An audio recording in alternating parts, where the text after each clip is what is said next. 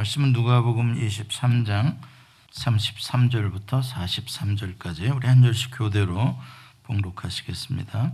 해골이라 하는 곳에 이르러 거기서 예수를 십자가에 못 박고 두 행악자도 그렇게 하니 하나는 우편에 하나는 좌편에 있더라. 이에 예수께서 이르시되 아버지 저들을 사하여 주옵소서 자기들이 하는 것을 알지 못함이니이다 하시더라. 그들이 그의 옷을 나눠 제비 뽑을세 백성은 서서 구경하는데 관리들은 비웃어 이르되 저가 남을 구원하였으니 만일 하나님이 택하신 자 그리스도이면 자신도 구원할지어다 하고 군인들도 희롱하면서 나와 신포도주를 주며 이르되 네가 만일 유대인의 왕이면 네가 너를 구원하라 하더라 그의 위에 이는 유대인의 왕이라 쓴 패가 있더라. 달린 행악자 중 하나는 비방하여 이르되 네가 그리스도가 아니냐? 너와 우리를 구원하라 하되 하나는 그 사람을 꾸짖어 이르되 네가 동일한 정죄를 받고서도 하나님을 두려워하지 아니하느냐? 우리는 우리가 행한 일에 상당한 보응을 받는 것이니 이에 당연하거니와 이 사람이 행한 것은 옳지 않은 것이 없느니라 하고 이르되 예수여 당신의 나라에 임하실 때에 나를 기억하소서 하니 다 같이 예수께서 이르시되 내가 진실로 내게 이르노니 오늘 네가 나와 함께 낙원에 있으리라 하시니라 아멘. 네. 오늘 말씀의 제목은 놀라운 신앙 고백입니다. 놀라운 신앙 고백. 우리가 잠시 사는 이 땅에서 어, 중요하지 않은 순간이 어디 있겠습니까? 하루하루 어, 매 순간이 정말 소중합니다. 그렇지만 어, 마지막 임종의 시간은 소중함을 넘어서 경건하고 거룩하기까지 한 게 바로 임종의 시간입니다. 호스피스 사역을 하는 사람들, 그런 의사나 어, 간호사들이나 그들은 많은 사람들의 임종을 이렇게 지켜보면서 그 사람들은 어, 이분들이 이제 몇 시간 후면 아니면 며칠 후면 돌아가시겠다는 것을 대략 잘 맞추십니다. 그 정도로 어, 사람의 임종을 많이 봤기 때문에. 근데 그분들이 그 쓴 책들을 가끔 보면 마지막 임종하는 모습을 보게 되면 그 환자가 어떤 일생을 살아왔는지 대략 짐작이 된다고 합니다. 어떻게 살아왔느냐가 어떻게 죽느냐를 결정한다고 어, 할 수도 있죠. 또 이것을 거꾸로 표현하면 어떻게 죽느냐를 생각하면 어떻게 살아야 할 거냐를 결정할 수 있다는 뜻이기도 합니다. 잘 살다가 편안히 잘 죽는 사람도 있고 악하게 살다가 끝까지 악하게 죽는 사람도 있고. 그러나 다행히 악하게 살다가 임종의 시간을 지내면서 어, 그 마음이 겸손해지고 자기가 살아온 지난 날들을 뉘우치고 회개하고 어,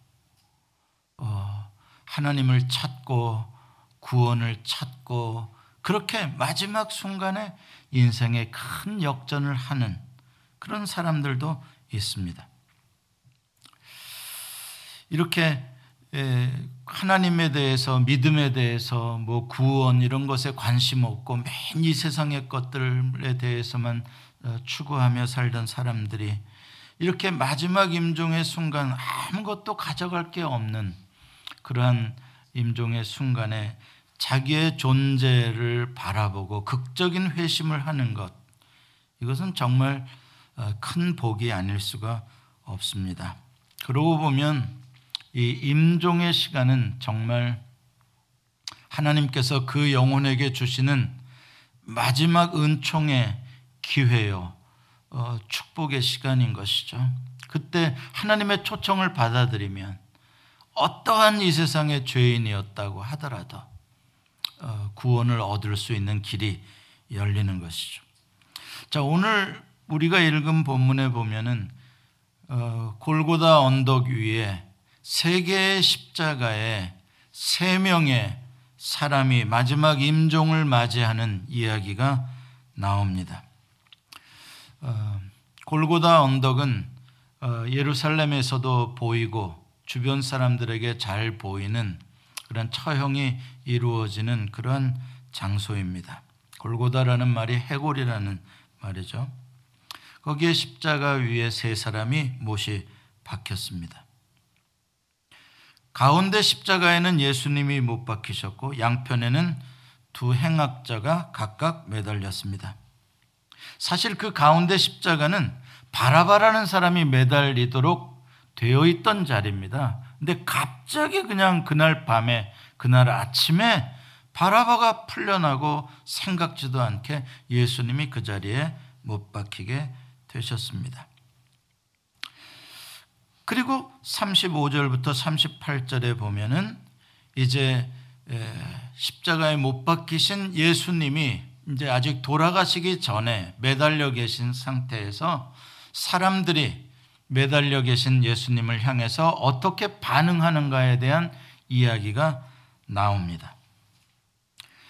먼저 35절에 보면 백성은이라는 어, 사람들이 나옵니다. 가장 많은 숫자들의 사람이죠. 일반 무리들입니다.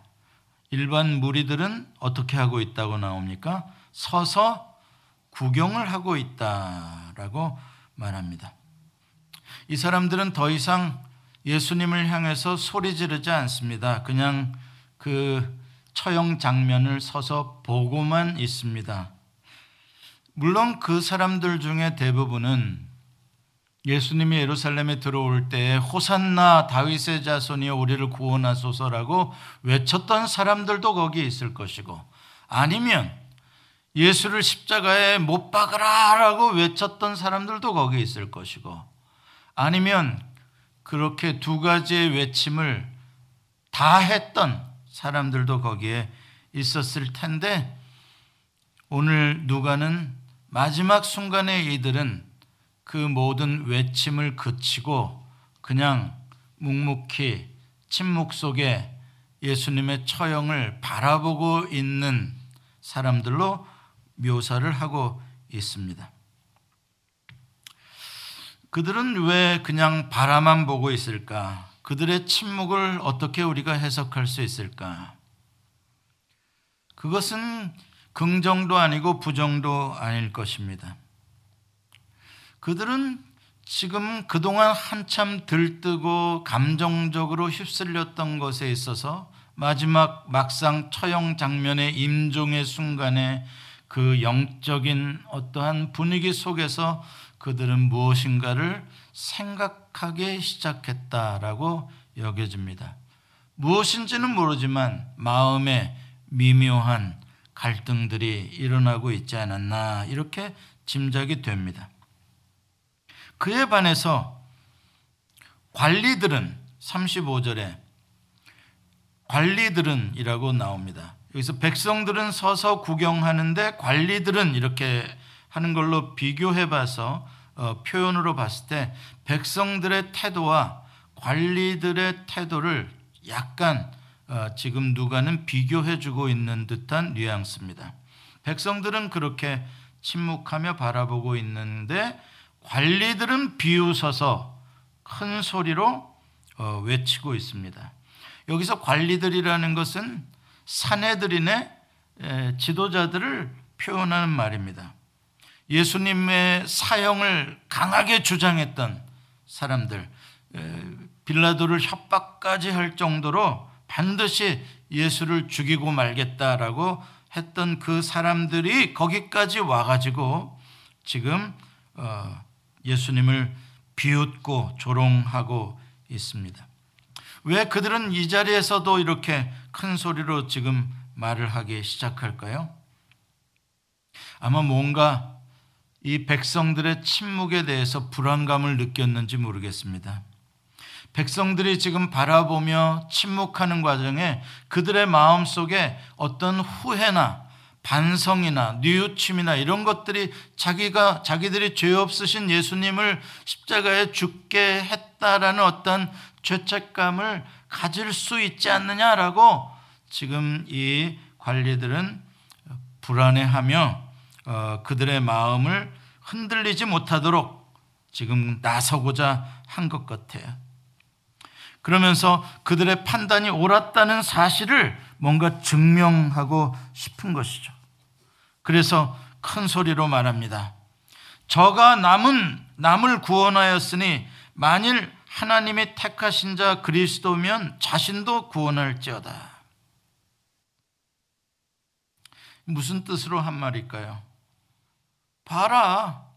아무 힘도 없이 지금 십자가에서 저렇게 죽어가고 있지 않느냐? 저게 저렇게 아무 힘 없이 죽어가는 저 자체가 나는 하나님이 택한 자가 아니라는 증명이고 나는 메시아도 아니고 아무런 능력이 없는 존재라는 것을 증명하고 있는 거 아니냐? 이렇게 백성들에게 말해주고 있는 거죠. 흔들릴 거 없다. 저건 사기꾼이었어. 당신들이 맞아. 예수를 십자가에 못 박으라고 한 것 당신들이 맞아. 흔들리지 마. 그런 주장이죠. 예, 이 관리들의 말은 충분히 설득력이 있습니다. 십자가에 매달려서 꼼짝도 못하는 메시아, 하나님의 아들, 신의 아들, 그런 게 어디 있어요, 이 세상에? 말도 안 되는 거죠. 그 그들의 주장은 100번 맞는 겁니다. 누가 봐도 맞는 말입니다. 로마 군인들도 바로 동의합니다. 그 관리들의 주장에. 그러면서 예수님의 십자가에 유대인의 왕이라고 죄패가 써 있으니까 네가 만일 유대인의 왕이면 네가 너를 구원하라 이야기를 합니다. 같이 조롱하는 거예요. 십자가에 매달려 이제 잠시 후면 죽을 저 사람을 누가 왕이라고 하겠냐? 저 누가 메시아라고 생각이나 할 수 있겠냐? 그 소리죠. 다 맞는 말들입니다. 39절에 보면은 심지어 예수님의 옆에 매달린 한 강도가 행악자가 자기도 예수님을 비방합니다. 아, 지 처지가 뭐 얼마나 좋다고 예수님을 비방해. 걔까지도 비방해 예수님을. 뭐라고요? 네가 그리스도가 아니냐? 너와 우리를 구원하라. 아주 더 비꼬는 겁니다. 더 비꼬는 거예요. 경멸하는 거예요. 너 그동안 메시아라고 왕 노릇 했다며 웃긴다 야. 너 그리스도 왕이라며 너도 구원하고 우리도 좀 구원해봐. 행악자 중에 곧 예수님과 함께 십자가에서 죽을 그 자가 예수님을 비난하는 거예요. 이 다 무엇을 말합니까? 누구 눈에 보아도 누가 보아도 십자가에 매달린 예수는 절대 왕일 리 없고 절대 그리스도일 리가 없고 더더군다나 하나님의 아들일 리는 전혀 없다는 것입니다. 그렇다면 예수님이 그동안에 뭐 왕이시고 뭐 메시아고 뭐 이렇게 했던 건 다 뭡니까? 사기극이었다 이 말이죠. 그렇게 사람들이 이야기를 하고 있는 가운데 예수님은 한 말씀도 하지 않으십니다. 그냥 잠잠히 매달려 계십니다. 그러니 누가 보더라도 거기에 있는 모든 사람들은 다 관리들의 로마 군병들의 행악자의 그 주장이 맞다라고 동의했을 것입니다. 그런데 갑자기 40절 41절에 보니까 갑자기 의외의 인물이 툭 튀어나옵니다. 아무도 말 못하고 있는 예수님조차도 침묵하고 있는 그 시간에 갑자기 한 사람이 튀어나옵니다. 요거를 줄여서 뭐 세 글자로 뭐라 그래요? 아, 어떻게 그런 말들을 하셔? 미국 살면서 저기 뒤에 계신 분은 잘 모르는데 갑툭튀랍니다. 뭔 말인지 아직도 모르는. 갑자기 툭 하고 튀어나왔다 그. 중간에 내가 이렇게 가끔 썰렁 이걸 유머를 한번 쓰는 게 이게 은혜가 되는 건지 안 되는 건지 아직도 모르겠어요. 갑자기 예상하지 않는 이 심각한 침묵의 시간에 갑자기 누군가가 툭 튀어나온 거예요. 전혀 예상하지 못한 누가요? 예수님 옆에 또 한 명의 행악자가요. 가만히 있다가 침묵을 깨고 예수님 건너편에 있는 다른 편에 있는 자기 동료 행악자죠. 자기 친구 행악자 죄수. 그를 꾸짖는 소리를 크게 하는 거예요. 그를 혼내키는 거예요. 뭐라고요? 네가 동일한 정죄를 받고서도 하나님을 두려워하지 아니하느냐? 우리는 우리가 행한 일에 상당한 보응을 받는 것이니 이에 당연한 것이거니와 이 사람이 행한 것은 옳지 않은 것이 없느니라. 이 말을 하는 거예요. 또 다른 행악자가요. 이 행악자의 말 속에는 두 가지의 중요한 사실을 증거하고 있어요. 첫째, 친구에 대한 거, 친구. 자기 친구가 마지막 죽음의 이 임종의 순간까지 어쩌면 너는 그렇게 악한 생각을 계속 품을 수가 있느냐? 너무 안타깝고 너무 속상한 거예요. 어떻게 이제 같이 곧 죽을 텐데 어떻게 네 마음은 그토록 완악할 수가 있냐? 그 입에서 마지막 죽어가면서 예수 그리스도를 굳이 비방할 이유가 뭐가 있느냐? 나쁜 놈아. 너 진짜 나쁜 놈이구나. 그 소리죠.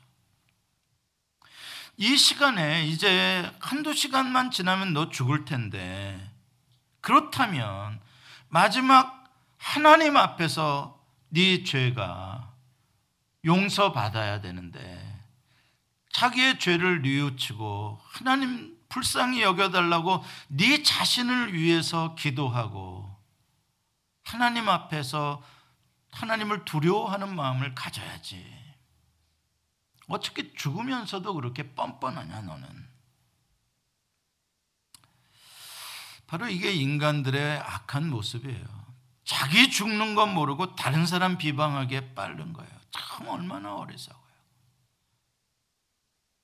자기가 지금 죽어가고 있으면서도 남을 비방해. 참 안타깝죠.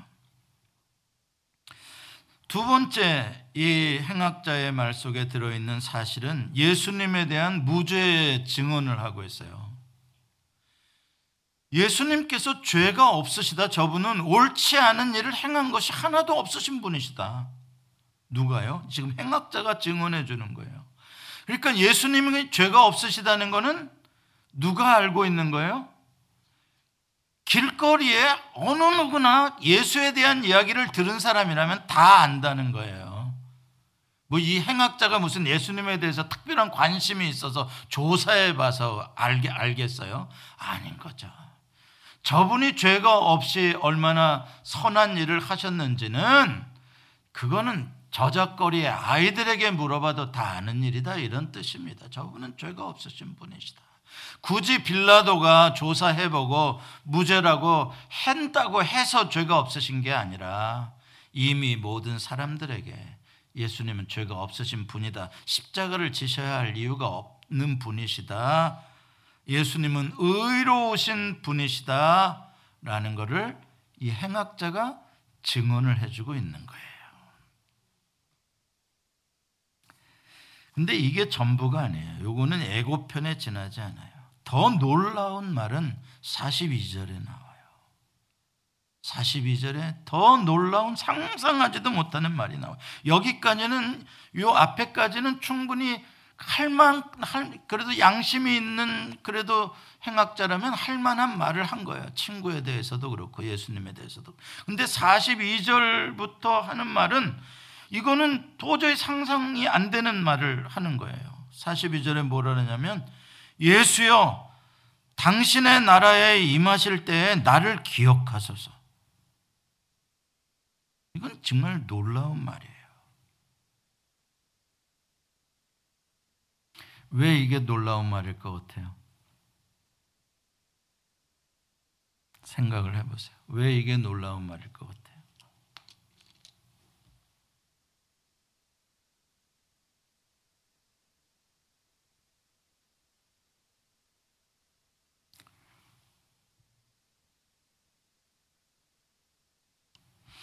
누가복음에서 여기까지 오는 동안 이제 예수님은 이제 돌아가셔요. 요 다음 절에 가면은 돌아가셔요. 마지막 순간이에요. 예수님 마지막 순간까지 여기까지 오는 동안 이런 소리를 한 사람이 있었어요, 없었어요? 없었어요. 이게 누가복음의 클라이맥스예요. 누가복음의 마지막 정점을 누가 찍고 있느냐? 바로 이 행악자가 찍고 있는 거예요. 이 예수님에 대한 놀라운 신앙 고백이 드디어 마침내 한 사람의 입에서 나온 거예요. 그런데 그 사람이 놀랍게도 행악자예요. 사형수의 입에서요. 그것도 마지막으로요. 이름도 없이 죽어가는 그 마지막 임종의 시간에 그 흉악한 죄인의 입에서 최고의 신앙 고백이 전혀 상상하지도 못했던 사람에게서 그 시간에 터쳐 나온 거예요. 성경을 잘 알고 11조를 하고 금식을 하고 기도를 하던 바리새인과 서기관들은 오히려 예수를 죽였는데 예수님의 제자들도 예수를 모른다고 부인하고 도망쳤는데 모든 인간 중에서 가장 가능성이 없는 사람의 입에서 마지막으로 예수님에 대한 최고의 신앙 고백이 나왔다 소름 끼치는. 무서워요. 놀라워요. 여러분 좀 의아하실 거예요. 뭐 예수여 당신의 나라에 임하실 때 나를 기억하소서. 뭐 그게 그 정도로 위대한 거야? 주는 그리스도시요 하나님의 아들이십니다라고 베드로가 고백한 것보다 더 대단한 거예요. 예, 더 대단한 겁니다. 자, 먼저 이 행악자가 한 말들을 한번 다시 보십시다. 우리는 우리가 지은 죄에 대한 합당한 벌을 당연히 받거니와라고 자기 친구에게 이야기를 하죠. 무슨 뜻입니까? 나는 죄 졌다. 나는 내 죄값으로 지금 십자가형 당하는 거 맞다. 그런데 너는 왜 하나님을 두려워할 줄 모르냐? 다시 말해서 이 사람은 하나님을 두려워하고 있는 거예요. 마지막 순간에. 하나님을 두려워하고 있고 뭐를 하는 거예요? 고로 자기의 죄를 회개하고 있는 거예요. 나는 죄인입니다. 내가 육체적으로는 지금 여기서 죽지만 영적으로 하나님 앞에 섰을 때 내 죄가 용서되기를 원하나이다. 이, 이 사람의 이 신앙이에요. 마지막 하나님을 두려워하며 죽을 수 있는 것. 대단한 일입니다. 끝까지 완악한 마음으로 자기의 죄를 회개하기는커녕 자기랑 아무 상관없는 예수님을 조롱하고 비꼬아서 경멸하는 그 완악한 친구와 너무 대조가 되는 것을 보여주잖아요. 똑같이 십자가에 매달렸는데도. 둘째로, 이 사람은 예수님에 대해서 정말 올바른 믿음을 갖고 있는 거예요. 예수님은 완전한 의인의 삶을 사셨다. 저분은 잘못한 것이 옳게, 옳지 않게 행한 것이 하나도 없다라고 말한 데에서 예수님이 완전한 의인이심에 대한 증거를 아까 했다고 말했죠. 뿐만 아니라 예수님이 완전한 메시아라는 사실을 믿고 있는 거예요. 완전한 메시아로 믿고 있어요. 그걸 어디에 그게 나왔냐? 당신의 나라에 라는 말이에요.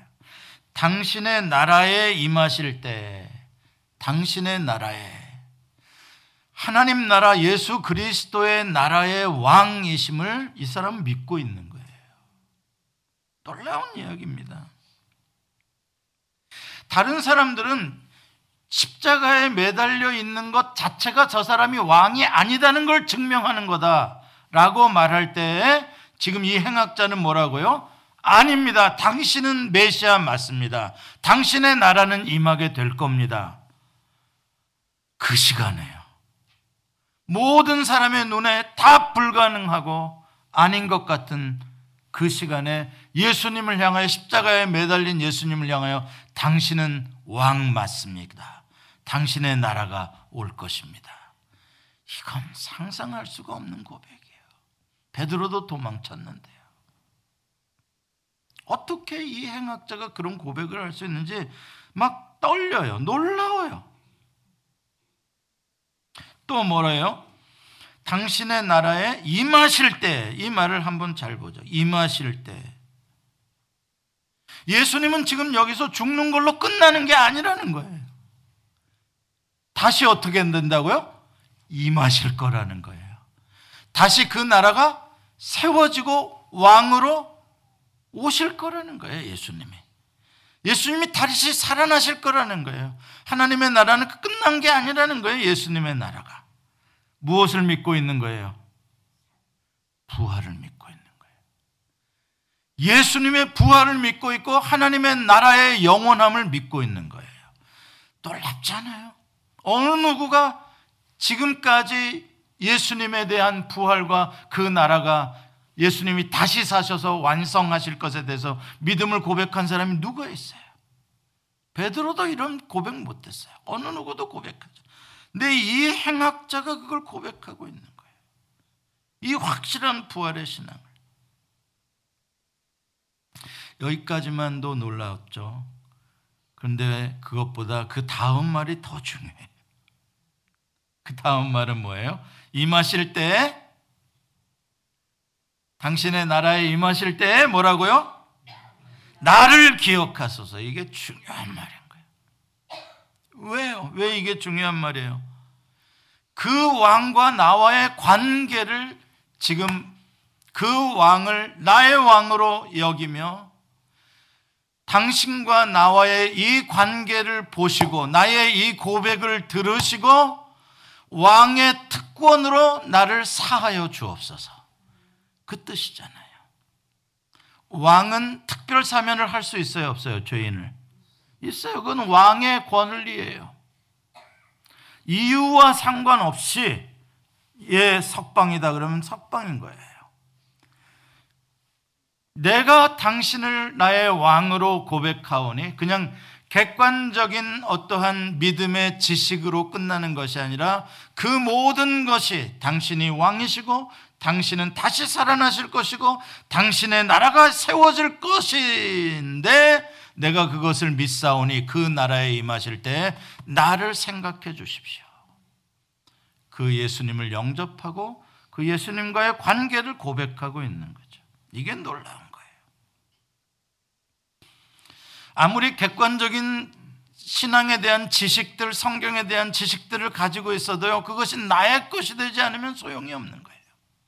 그런데 지금 이 행악자는 그것을 오로지 다 자기의 것으로 받아들이고 고백하고 있는 거예요.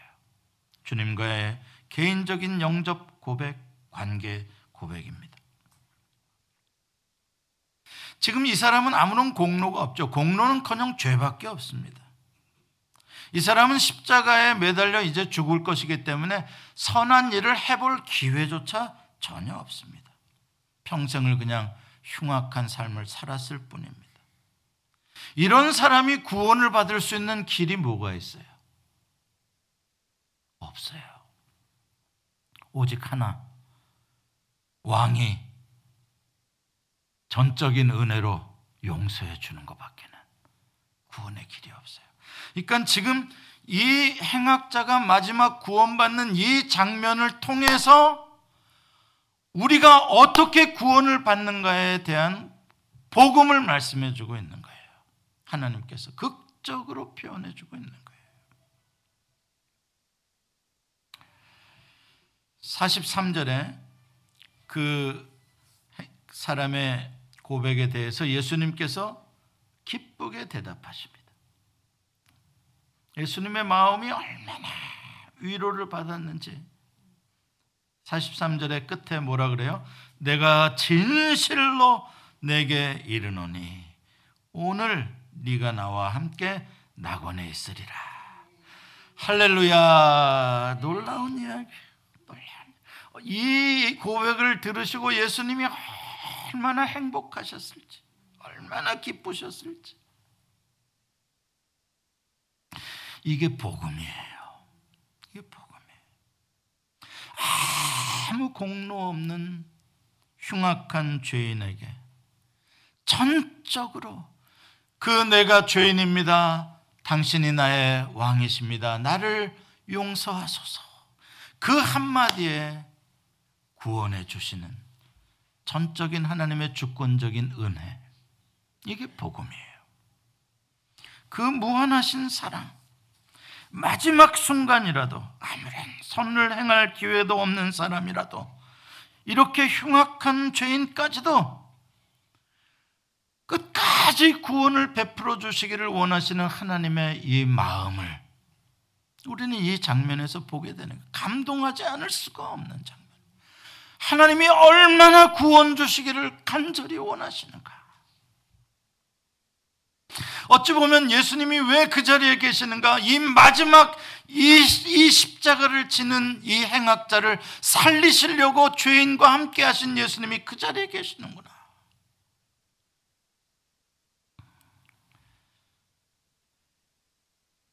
특별히 오늘이라는 말이 놀라워요. 오늘 내가 나와 함께 낙원에 있으리라. 오늘.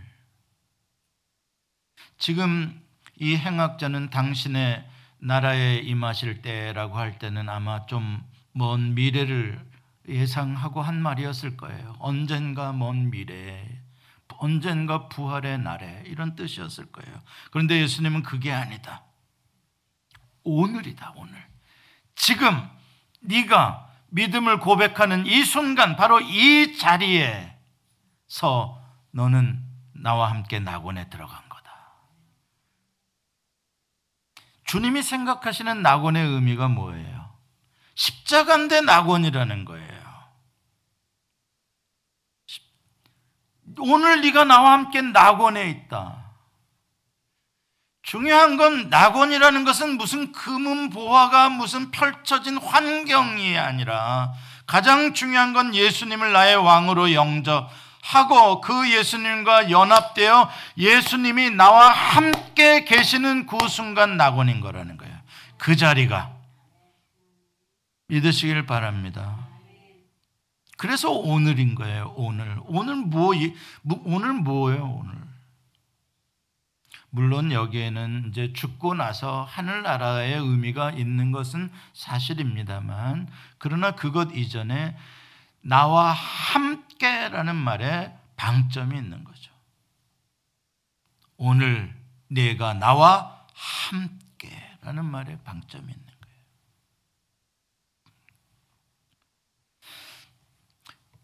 여기서 우리는 세 번째로 십자가에 달리신 예수님께서 어떤 생각을 하고 계셨는지 우리는 알 수가 있어요. 그동안 침묵하고 계시던 예수님께서 십자가를 지시는 이 모든 과정을 통하여 생각하고 계시는 것 딱 하나예요.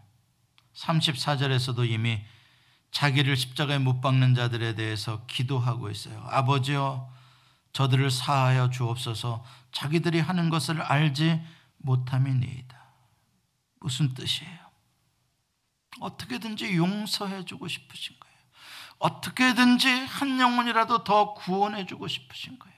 무지해서 하나님께 어떤 죄를 짓는지도 모르고 살아가는 그 인간들의 무지함과 완악함을 중보자로서 예수님께서 어떻게든지 짊어지시며 하나님 아버지를 설득하시며 그래서라도 용서 주시기를 원하시는 마음, 그 마음 하나밖에 없는 거예요. 내가 지금 얼마나 아프냐, 뭐 괴롭냐, 비방을 당하냐, 조롱을 당하냐, 그런데 예수님은 전혀 관심을 기울이지 않아요. 오직 한 마음, 어떻게 하면 이 사람들을 한 영혼이라도 더 구원할 수 있을까?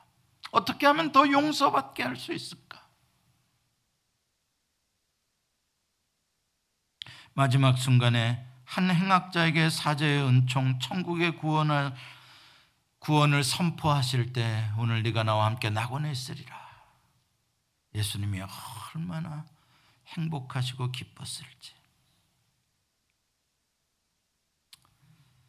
그날 그렇게 예수님에 대해서 놀라운 믿음의 고백을 한 그 행악자는 비록 그동안 그의 인생이 어떻게 살았는지 모르지만 정말 거룩한 임종의 시간이었고 정말 경건한 마지막 예배의 시간이었고 영원한 생명의 문으로 들어가는 부활의 시간이었던 것이죠. 사랑하는 성도 여러분, 여러분들에게 있어서 예수님은 어떤 분이십니까? 복음서의 주제는 언제나 그것을 물어봅니다. 너희는 나를 누구라고 하느냐? 복음서의 주제죠. 관리들과 군인들이 조롱한 대로 예수님은 아무것도 못하는 무능한 아무것도 아닌 존재라고 생각하십니까? 그래서 그렇게 좌절하시고 조금 살기가 어려우면 펄쩍펄쩍 뛰시고 좀 문제가 생기면 절망하시고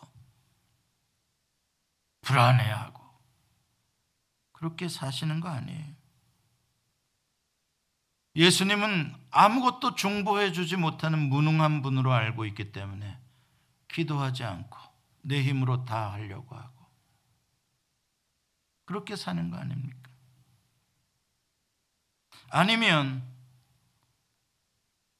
마지막 신앙 고백을 한 행악자, 행악자처럼 가장 불가능해 보이는 절망의 순간에도 예수님을 믿고 죽어도 새로운 세계가 펼쳐질 수 있다는 부활의 신앙을 가지고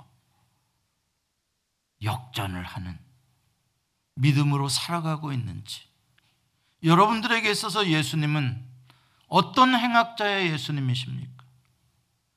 예수님을 조롱하며 당신이 그리스도면 나 좀 잘 살게 좀 해봐. 당신이 그리스도면 나 좀 어떻게 내가 왜 이렇게 안 되는 거야? 그러고서 예수를 믿는 건 아닙니까? 아니면 회개하는 행악자처럼 정말 믿음의 눈을 마지막에 열어서 구원의 주님, 여러분을 온전케 하시는 예수님, 그분을 바라보는 신앙을 하십니까?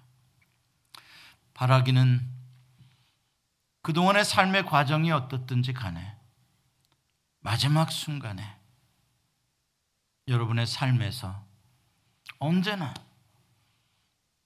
여러분의 삶에서 마지막 해답은 다른 사람들에게서나 여러분에게서 찾지 말고 마지막 여러분들의 문제의 해답은 언제나 눈을 들어 여러분들의 왕이신 예수 그리스도에게서 찾으시기를 바랍니다. 기도하시겠습니다. 주의 은혜를 감사합니다. 어떻게 행악자의 입에서 이러한 믿음의 고백이 나올 수 있었는지. 너희가 찬양하지 않으면 이 돌들이 찬양하게 될 것이라고 주님이 말씀하신 것이 바로 이런 뜻이었음을 알게 됩니다. 우리는 먼저 알았다고 하고 먼저 믿었다고는 하나 그러나 절망의 순간에는 다 예수를 모른다고 하고 마치 예수님이 가장 무능한 존재인 것처럼 무시하고 내 힘으로 내 돈으로 다른 사람들로 해보려고 하는 우리들의 믿음 없음을 주님 불쌍히 여겨 주시기를 원하고 이 마지막 행악자가 고백했던 그 믿음의 눈으로 절망의 순간에도 예수님이 여전히 왕이시며 예수님이 모든 문제를 해결해 주실 유일한 구원자시는 것을 꼭 믿게 해 주옵소서. 예수님의 이름으로 기도합니다. 아멘.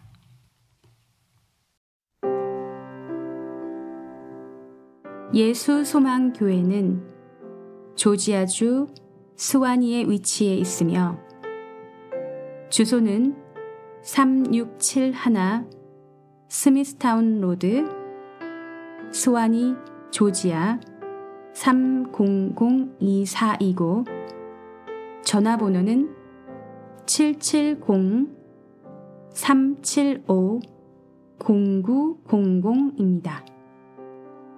주일 1부 예배는 오전 8시 30분, 2부 예배는 오전 11시에 있습니다. 예수 소망교회의 소개와 사역은 인터넷 주소 www.jesushopechurch.org로 오시면 찾아보실 수 있습니다. 감사합니다.